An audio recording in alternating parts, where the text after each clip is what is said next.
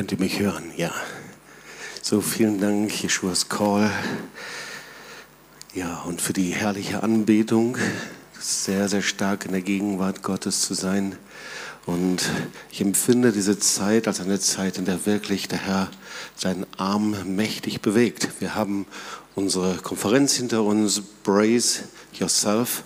Und gerade auch in den letzten Veranstaltungen, die immer wieder geprägt waren von Buß, Wiederherstellung. Und ich bin so dankbar für die Gemeinde, so dankbar für jeden Einzelnen, dankbar für jeder, der zugeschaltet ist. Auch von meiner Seite hier herzlich willkommen. Sind so viele, die eben auch mit dabei sind. Im 16 Uhr Gottesdienst natürlich nochmal in einer ganz anderen Weise. Gott ist ein guter Gott und ähm, ich glaube, dass er auch in dieser Zeit, ja, für uns ist das schon August, die Sommerwochen, dass er etwas sehr Starkes vorbereitet hat. Aber gleichzeitig merkt man eben auch, ja, wir sind in geistlichen Kämpfen und ich glaube, jeder könnte etwas davon erzählen. Licht und Schatten, das liegt eng beieinander. Siege, Durchbrüche. Ich habe von herrlichen Bekehrungen gehört, Menschen, die ihr Leben Jesus gegeben haben. Das ist so stark und gleichzeitig aber auch von vielen, die in Kämpfen sind. Und deswegen ist es wichtig hineinzuschauen, was sagt denn der Herr in diese Zeit hinein, nicht nur jetzt zu uns hier im Gottesdienst, sondern was sagt der Herr und wo spricht er hinein? Äh, auch in die Gemeinden. Und wir sehen, dass es dort eben auch viele Krisen gibt. So, wir wissen, dass in Corona-Zeiten der Weltuntergang ähm, Hochkonjunktur hat. Ähm, man kann viel darüber lesen und nachlesen. Äh, Tausende von Internetseiten mit den verschiedensten Prophezeiungen, Spekulationen, Berechnungen über die Endzeit. Wann kommt jetzt was? Manche können das schon gar nicht mehr hören. Andere sagen, na, da brauche ich ja dieses nicht mehr zu tun oder jenes. Ähm, aber es ist in der Tat wirklich eine Lehre, eine der entscheidenden Lehren des Neuen Testamentes. Äh, in der Theologie nennt man das die Eschatologie. Und die Eschatologie ist ein fester Bestandteil des biblischen Zeugnisses. Also die, das Zeugnis über das Gericht, die Endzeit, die Wiederkunft Jesu, was vorher sein wird, was hinterher sein wird, ist also ein fester Bestandteil des Neuen Testaments und der Bibel. Also keine Spalte oder irgendwas Spezielles oder so, sondern ganz, ganz zentral. Und wir sehen eben auch, dass die Wiederkunft Jesu vorher angekündigt wird, auch im Alten Testament. Wenn wir uns damit beschäftigen, das ist also nicht irgend so ein Vers, den man sich mal anschaut, sondern es gibt 330 Prophezeiungen im Alten Testament, die das Kommen Jesu des Messias voraussagen. Müsst ihr euch mal vorstellen. Und, äh, und dann sehen wir in den Schriften des Neuen Testaments, wie diese Prophezeiungen sich detailliert eben dann auch erfüllen. Und dann natürlich die Frage, was passiert denn jetzt nach dem Tod und der Auferstehung Jesu? Wann kommt er denn jetzt? Diese Endzeiterwartung, 2000 Jahre hat die Kirche und die Gemeinde darauf gewartet, dass er kommt, sein zweites Kommen. Wann kommt das endlich? Christen haben nicht aufgehört, auf ihn zu warten. Und dann so allmählich passierte etwas, worüber die Bibel spricht und was das Thema auch dieser Predigt sein wird. Irgendwie kam etwas wie ein Spott, eine Relativierung. Und 2. Petrus 3, Vers 3 spricht darüber. Und dieser Spott, dieses Relativieren, dieses Spöttische, ähm, so, das ist ein Kennzeichen der letzten Zeit, sagt 2. Petrus 3, Vers 3. Vor allem denkt daran, dass in den letzten Tagen Spötter auftreten werden, die sich über die Wahrheit lustig machen und nur ihren eigenen Begierden folgen. Sie werden sagen, Jesus hat doch versprochen, wiederzukommen. Wo bleibt er denn? Also nach äh, neuem Leben Übersetzung. So, also interessant, ja, wenn wir über die Kennzeichen der letzten Zeit sprechen, dann Erdbeben und alles mögliche, Plagen und dieses und jenes.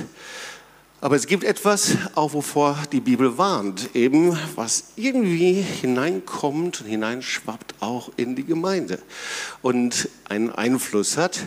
Und ich glaube, wenn man da genau hinschaut, da sieht man das auch hier und da. Und ich glaube, dass viele Gemeinden im deutschen, deutschsprachigen Raum, und ich sehe das auch in Amerika, äh, unter ähm, einer Last leiden und sie können nicht einschätzen, woher kommt das überhaupt. So, ich möchte mal äh, zu Beginn noch etwas anderes erzählen, ähm, denn wir hatten einen guten Freund, äh, Charlotte und ich, ich sage bewusst hatten, er war der Träger der Brownsville Erweckung, Stephen Hill. Er war auch hier in Tübingen, hat hier gepredigt und ähm, wir sind sehr dankbar für sein Leben. Er ist leider nicht mehr, beim Herr, nicht mehr hier, sondern er ist beim Herrn. Das ist natürlich sehr gut, dass er beim Herrn ist, ganz sicher. Und so wahrscheinlich hat er gerade eine gute Zeit mit Rainer Bonke und mit einigen anderen zusammen. Ähm, und Steve Hill war derjenige, der in Brownsville eben die Erweckung hervorgebracht hat. Das war Father's Day Outpouring, das war Ausgießung des Heiligen Geistes am Vaterstag. Und wir lernten ihn 1997 kennen. Wir gingen dorthin und wir luden ihn hier nach Deutschland ein, führt mit ihm im Jahr 2000 eine große Konferenz in der Essener Grugehalle durch mit 2000 Menschen. Und äh, Steve Hill hat ein Buch geschrieben, ich glaube, es war einer seiner ersten Predigten, und es hieß The God Mockers. Das heißt die Gottesspötter, die über Gott spotten. Und in dieser Predigt da bringt er so eine kleine Geschichte. Ich habe diese Geschichte so ein bisschen abgewandelt, äh, weil sie könnte jedes, jederzeit und überall und auch bei uns überall passieren. Und zwar, die Geschichte geht so, eine Familie kommt nach dem Gottesdienst nach Hause und sie spricht darüber, eigentlich wie immer, ist natürlich die Predigt und wie man getroffen hat und der Gottesdienst natürlich einer der wichtigen Gesprächsthemen und natürlich, wie der Heilige Geist sich bewegt und was da passierte. Und dann natürlich, da wird es auch hier und da so ein bisschen, ja, man lacht übereinander, wie lange hält das, man spricht über die Neubekehrten, auch, na, wann wird derjenige, wie wird das halten und abfallen? Und dann, wie wird die äh, und das ganze Gespräch wird irgendwie immer negativer, das Vorzeichen ähm, über Predigt könnte ja wirklich auch glaubensaufbauender sein. Was hat dieser angehabt, was hat das jene angehabt und was weiß ich alles. Und ohne dass man es will, merkt man auf einmal, wie man sich über das, was Gott tut, irgendwie innerlich erhebt. Und ganz gleich, was da gerade passiert, jemand tut Buße oder Dinge passieren und die Art gefällt mir nicht so richtig, ich fange auf einmal an, ohne dass ich es bemerke, etwas zu richten und berichten. Ich fange an, etwas abzuwerten. Ich fange etwas an, beiseite zu legen, zu zerpflücken und wegzunehmen, mich zu verschließen. Und wir sollen wissen, das hat eine Bedeutung vor Gott.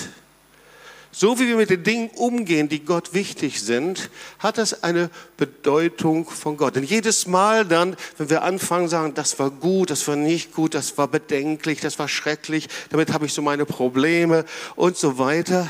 Es könnte sein, dass die Bibel etwas darüber sagt und dass ich auf einmal zu einem Spötter werde, ohne dass ich es bemerke. Darüber spricht Galater 6, 7 und 8. Ehrt euch nicht, steht da, Gott lässt sich nicht spotten. Denn was der Mensch sät, das wird er ernten. Wer auf sein Fleisch sät, der wird von dem Fleisch das Verderben ernten. Wer aber auf den Geist sät, der wird von dem Geist das ewige Leben ernten. Ich, unterhielt mich in den letzten Tagen mit jemandem und er fragte so, wie hast du denn die Corona-Zeit empfunden? Und dann sagte ich zu ihm, du, wir haben einen großen Segen erlebt hier in der Gemeinde, erzählt, wie wir das umgestellt haben auf Online. Äh, und die Entgegnung war, ja, äh, es war viel Segen, aber für viele Gemeinden war es eben auch Gericht. Und wie ein Turbo, wie eben Dinge beschleunigen und sich beschleunigt haben und so haben wir das selber auch erlebt. Es ist wie ein eine Zeit der Reinigung, wie eine Zeit der Scheidung. Es ist wie eine Zeit, äh, wo Gott etwas voranbringt, was vorher sehr langsam ging. Auf einmal, dass man merkt, jetzt ist wie eine neue Zeit. Und die Frage ist, was ist das mit diesem Spott? Ich denke, äh, sehr wahrscheinlich haben wir gerade gesagt und gedacht, Jobs, das, also wirklich, das gilt jetzt nicht für mich. Ich liebe Jesus, ich bin kein Spötter, ganz klar. Ich bin an einigen Punkten, sehe ich die Dinge anders oder ich werde wohl eine andere Meinung haben dürfen oder ich werde meine anderen anfragen oder dieses oder jenes, aber ich widerstehe doch nicht Gott damit. Oder aber du bist hier und du wirst bei dieser Predigt im Gottesdienst merken, wie die Hand Gottes auf dein Gewissen kommt. Du weißt ganz genau, dass täglich in dir eine Instanz ist, in dem du gegen etwas kämpfst, in dem du innerlich anklagst, in dem du anfängst innerlich zu spotten. Und die gute Nachricht ist, wenn du das empfängst, dann ist der Heilige Geist gerade dabei, etwas bei dir zu tun. Manchmal kommen Leute zu mir und sagen, Jobs, könntest du nicht bitte mal über etwas anderes predigen, was etwas erbauender ist? Und weißt du, wir leben hier und lesen in den Medien, Presse, Claudia hat darauf hingewiesen, einige andere, der Bärbel war das. Hey, das, womit wir uns auseinandersetzen, ist nicht so sehr harmlos gerade. Gestern las ich in der Zeitung auf der ersten Seite der Welt ähm, ein, ich habe den Bericht nicht gelesen, natürlich nicht, sondern nur die Überschrift. Das hat mir schon gereicht. Da stand: Mein erster Pornodreh war der glücklichste Tag meines Lebens. Pornografie-Netzwerke überall. Ich denke, 40, 50 Prozent der Gemeinde haben Probleme in irgendeiner Art und Weise, ich sage nicht hier der Gemeinde, sondern der Gemeinde Jesu, mit Unreinheit, Perversion, Unreinheit und was es auch immer ist. Netzwerke, kannst du nachlesen in den Medien, von Pädophilen, Missbrauch, Gewalt in Ehe und Familien. Und ich möchte dich fragen, wenn du dort das Wort Gottes predigst, dann doch nicht zur persönlichen Erbauung und dann nicht zur theologischen Befriedigung, sondern damit Menschen ihr Herz öffnen, verändert werden und damit du und ich, wir unser Innerstes öffnen, damit der Heilige Geist uns verändern kann, uns Autorität geben kann in dieser Zeit. Und deswegen möchte ich dir sagen, wenn du hier im Gottesdienst sitzt und dich innerlich zumachst, und die Predigt, das Wort Gottes, das Material ist, über das du innerlich ablästerst, heute Abend oder irgendwann, dann kannst du das tun, aber dann bist du sehr wahrscheinlich ein Spötter. Weil das Wort Spott wird in der unterschiedlichen Weise in der Bibel gebraucht. Übersetzung, das ist Hohn, Bemerkungen machen, Sticheln, Witze machen, negatives Reden, beurteilen, jemand oder etwas seinen Wert berauben. Das ist Spott. Ja, also Galater 6, 7, irrt euch nicht. Gott lässt sich nicht spotten. Was der Mensch sät, wird er ernten. Was wir säen, ernten wir natürlich auch. Ich fand von einer evangelikalen Gemeinde eine hervorragende, einen hervorragenden Aufsatz über Spott und Hohn. Und da waren so einige Punkte und einer dieser Punkte, da steht einige biblische Kernaussagen darüber. Und ich möchte sagen, das habe ich jetzt selber nicht zusammengestellt, das war so gut, dass ich es dir einfach lehre und weitergebe. Und dann steht da anschließend dann noch eine Zusammenfassung, wie man damit mit Kindern umgehen kann, warum das so wichtig ist in Familien. Also Punkt Nummer eins, ähm, Psalm 1.1, wir wollen uns also einige biblische Kernaussagen anschauen. Und klar, die Kernaussage ist, wohl dem, der nicht wandelt im Rat der Gottlosen, dort tritt auf den Weg der Sünder noch sitzt, wo die Spötter sitzen. Das heißt, wir sind gesegnet da, wo wir nicht mit Spöttern an einem Strang ziehen. Und erster Punkt, 2. Petrus 3,3. Spott ist ein Kennzeichen von Verführern der Endzeit. Nochmal, ich meine nicht diesen aggressiven Spott, sondern diesen Spott, der schweigen kann, leise sein kann, aber sich erhebt gegen das, was Gott tut und dagegen innerlich arbeitet. Also von Verführern der Endzeit. Ihr sollt vor allem wissen, dass in den letzten Tagen Spötter kommen werden, die ihren Spott treiben, die ihren eigenen Begierden, Lüsten nachgehen. Ja, das ist das, die Saat auf das Fleisch, meine eigenen Wege, das, was ich selber möchte, mein eigenes Gemüt. Kennzeichen der Gemeinde dieser Zeit. Zweiter Punkt. Der Spötter ist stolz und überschätzt sich. Das hat das Kennzeichen. Ich überschätze mich. Sprüche 21, 24. Da steht, ein Spötter ist stolz und hochmütig, er handelt in grenzenloser Selbstüberschätzung. Er denkt, er ist Gott, überhebt sich über andere Dinge. Dann nächster Punkt, man kann Spötter nicht zurechtweisen, da sie kaum korrekturfähig sind. Also nochmal, ich lese jetzt nur die Seite runter dieser evangelikalen Gemeinde. Ähm, die Spötter aber, also Wort Gottes, Sprüche 13.1, die Spötter aber verachtet jede Belehrung. Sprüche 9, 7, 8. Schnell gerät man in ihre Schusslinie und wird selbst verspottet oder ihnen vor ihnen gehasst, wenn man eben sie belehrt. Da steht, wer einen Spötter ermahnt, erntet nichts als Verachtung und wer einen gottlosen Menschen tadelt, kommt nicht heil davon. Und dann die Auswirkung des Spotts, Sprüche 29,8. Er versetzt eine Stadt in Aufruhr und verursacht Zank. Spötter werden von Menschen, sagt Sprüche 24, Vers 9, verabscheut. Wirft den Spötter hinaus, Sprüche 22, Vers 10. Streit und Beschimpfung haben ein Ende. Boah, also das ist schon knackig, oder? Also es scheint nicht irgendwie nur so eine Kleinigkeit zu sein, sondern wenn eben dieser Geist auftaucht, scheint das eben ein Geist der letzten Zeit zu sein und die Gemeinde muss das irgendwie handeln. Und das Dumme ist, dass die meisten ähm, Gemeinden, Pastoren oder wie auch immer keinen Grip haben und nicht verstehen, worum es dort geht. Sprüche 1929, Gott wird den Spötter richten und dann Umgang mit dem Spötter, Psalm 1.1, suche nicht Gemeinschaft mit ihm. Sprüche 22, weise dem Spötter die Tür, damit Streit und Schimpfen aufhören. Und dann Sprüche 1925, auch wenn die Spötter resistent gegen Korrektur sind, ist es nötig, sie zurechtzuweisen, damit einfältige Menschen das Falsche erkennen. So, und jetzt kommt das Programm für die Kinder. Da bin ich besonders darauf gefreut, euch das vorzulesen, weil ich glaube, dass an dem Punkt eben vieles falsch läuft. Also mal andersrum gesagt, wenn eben Papa und Mama am Abendbrottisch oder am Mittagstisch über die Gemeinde ablästern, dann müssen sie sich nicht darum wundern, dass die Kinder irgendwann mal von Gott abfallen. Ist doch logisch. Und darum geht es hier. Also hier aus dem evangelikalen Programm, wie man eben dieses Wort an Kindern definiert. Definiere, schreiben Sie mit deinem Kind das Wort Spötter. Antwort, ein Spötter ist eine Person, die sich über Gott oder über andere Menschen lustig macht, andere durch Worte verletzt und verachtet oder anderen etwas Schlechtes unterstellt. Übrigens, Stichwort Verschwörungstheorie, ja? Ist ein Spötter. Dann der zweite Punkt, erarbeite mit deinem Kind Prinzipien aus den Sprüchen zu Umgang mit Spöttern. Zum Beispiel Umgang meiden, sich nicht zum bösen Reden anstacheln lassen, sie zurechtweisen, ohne dass man darauf hofft, dass sie sich unbedingt ändern. Überleg konkret, wie dein Kind diese Prinzipien in der Schule und zu Hause umsetzen kann.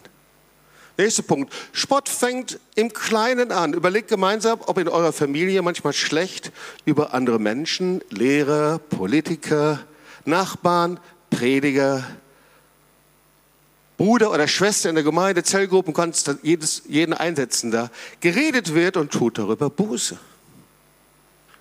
Nächster Punkt, erlaube nicht, dass man sich in deiner Gegenwart über Menschen, ihr Aussehen, ihr Verhalten, ihre Art zu sprechen, ihre Entscheidungen lustig macht. Wir sind nicht zum Spott berufen. Wenn wir schon über Menschen reden müssen, weil sie dumme äh, Dinge getan haben, dann sollten wir für sie beten und nicht über sie spotten. Also, mal so weit das Kinderprogramm. Gehen wir nochmal auf einige Punkte drauf ein. Also, was ist denn eigentlich Spott im biblischen Sinn? Der erste Punkt ist, ein Spötter hat eine rebellische Grundhaltung.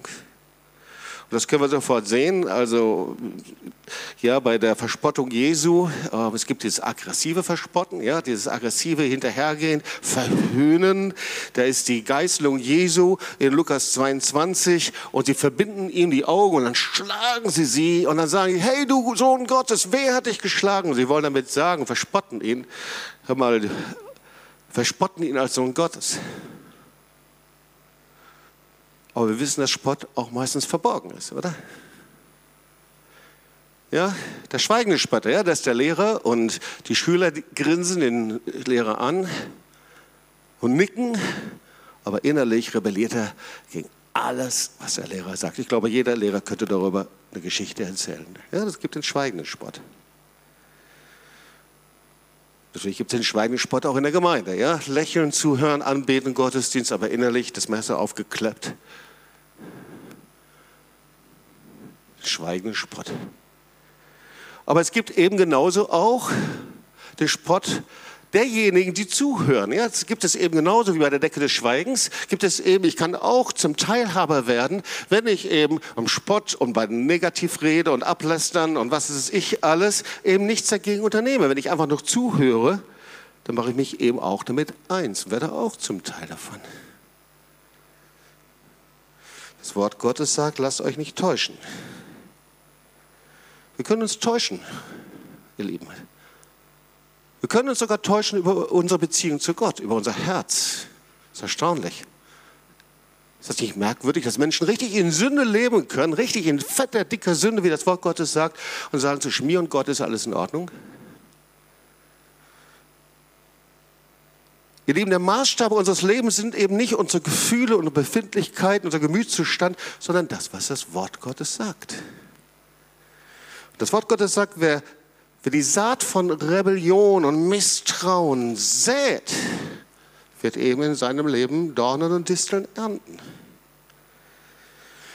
Und dann fragt der Herr uns, wenn wir vor ihm stehen, eben nach unseren Früchten. Ich weiß, viele hassen dieses Wort und doch ist es so. Er fragt nach dem, hey, was bringst du mir?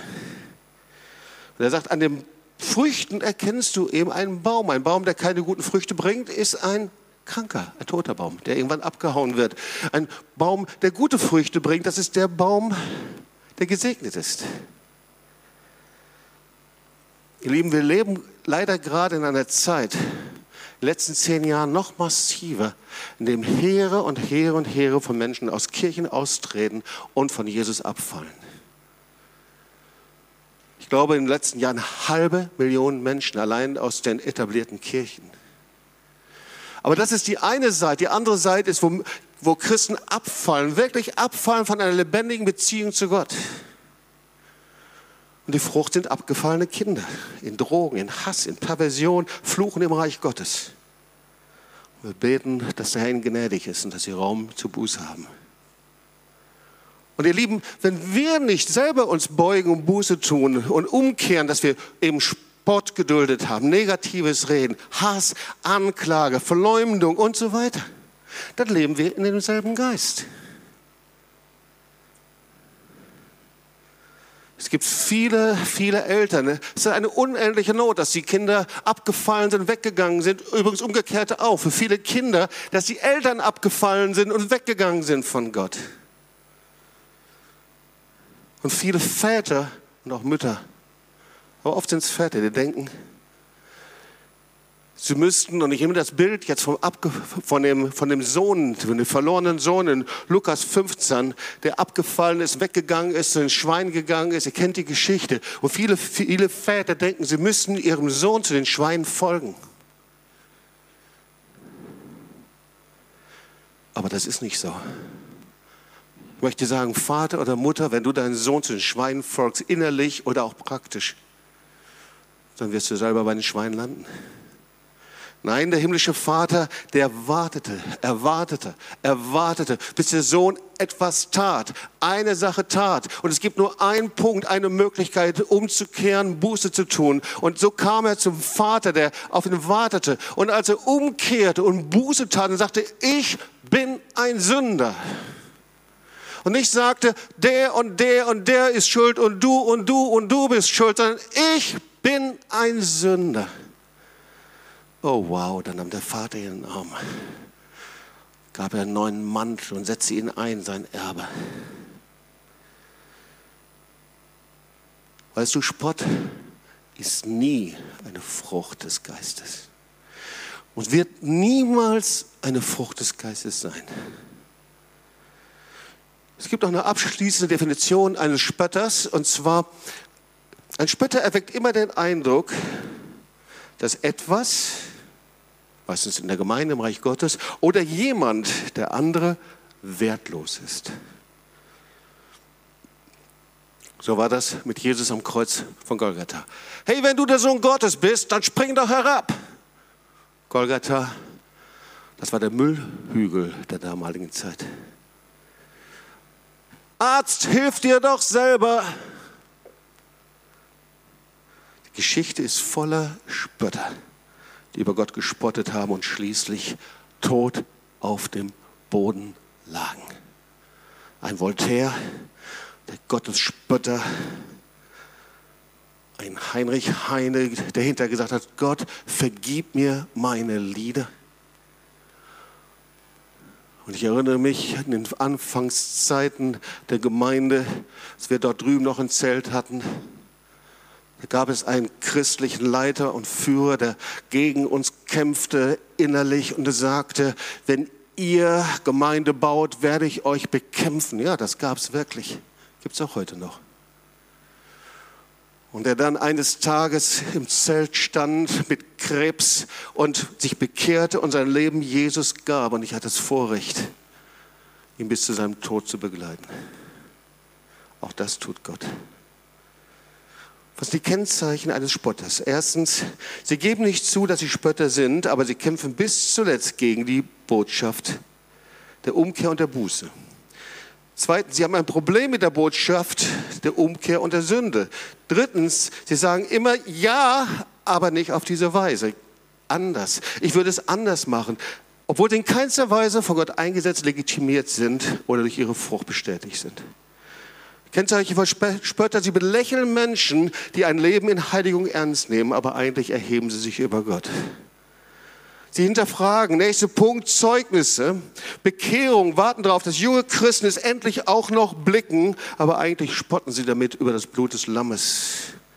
Sie sind Feinde von allem Neuen und jeder Art von Veränderung und arbeiten dagegen und eigentlich sind sie gebunden in einem religiösen Gesetz.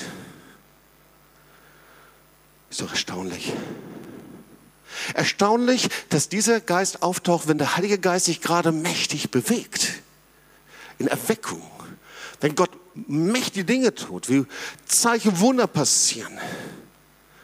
Ich hatte ja zu Beginn gesagt, diese Corona-Zeit, ja, eine Zeit der Scheidung, aber Zeit auch, wo Zehntausende einfach berührt werden, Zehntausende erreicht werden, Segen, Erneuerung, Bekehrung. Wir sind so dankbar für alles, was wir hier sehen können. Aber ich kann mich nicht darüber freuen.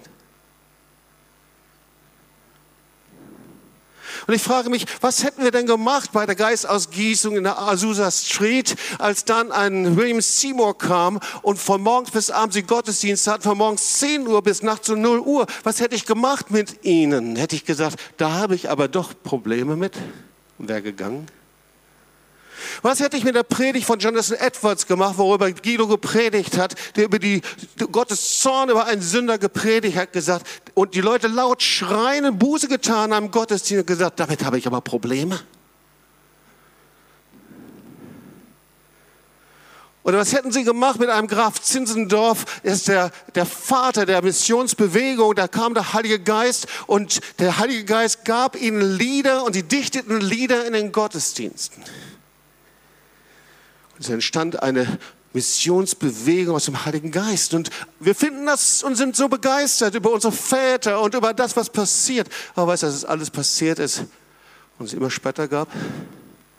Immer Leute sagen, da kann ich nicht mit, das ist mir zu viel, das geht nicht, das ist mir zu lange, dieses, jenes nicht und hier und dort.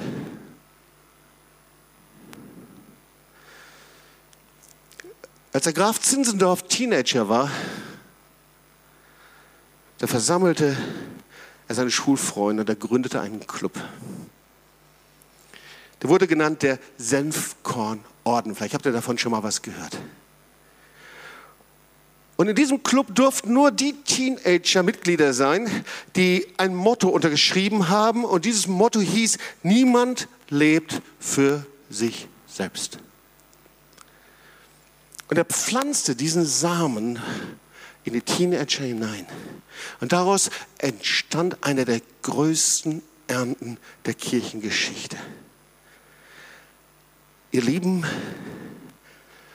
wir haben ja so oft diese zehn Punkte Predigten und zwölf Punkte Predigten über Versöhnung und alles Mögliche und Wichtige. Aber Jesus gibt es nur einen Schritt. Gibt es nur einen Punkt. Nur einen Schritt der Erneuerung.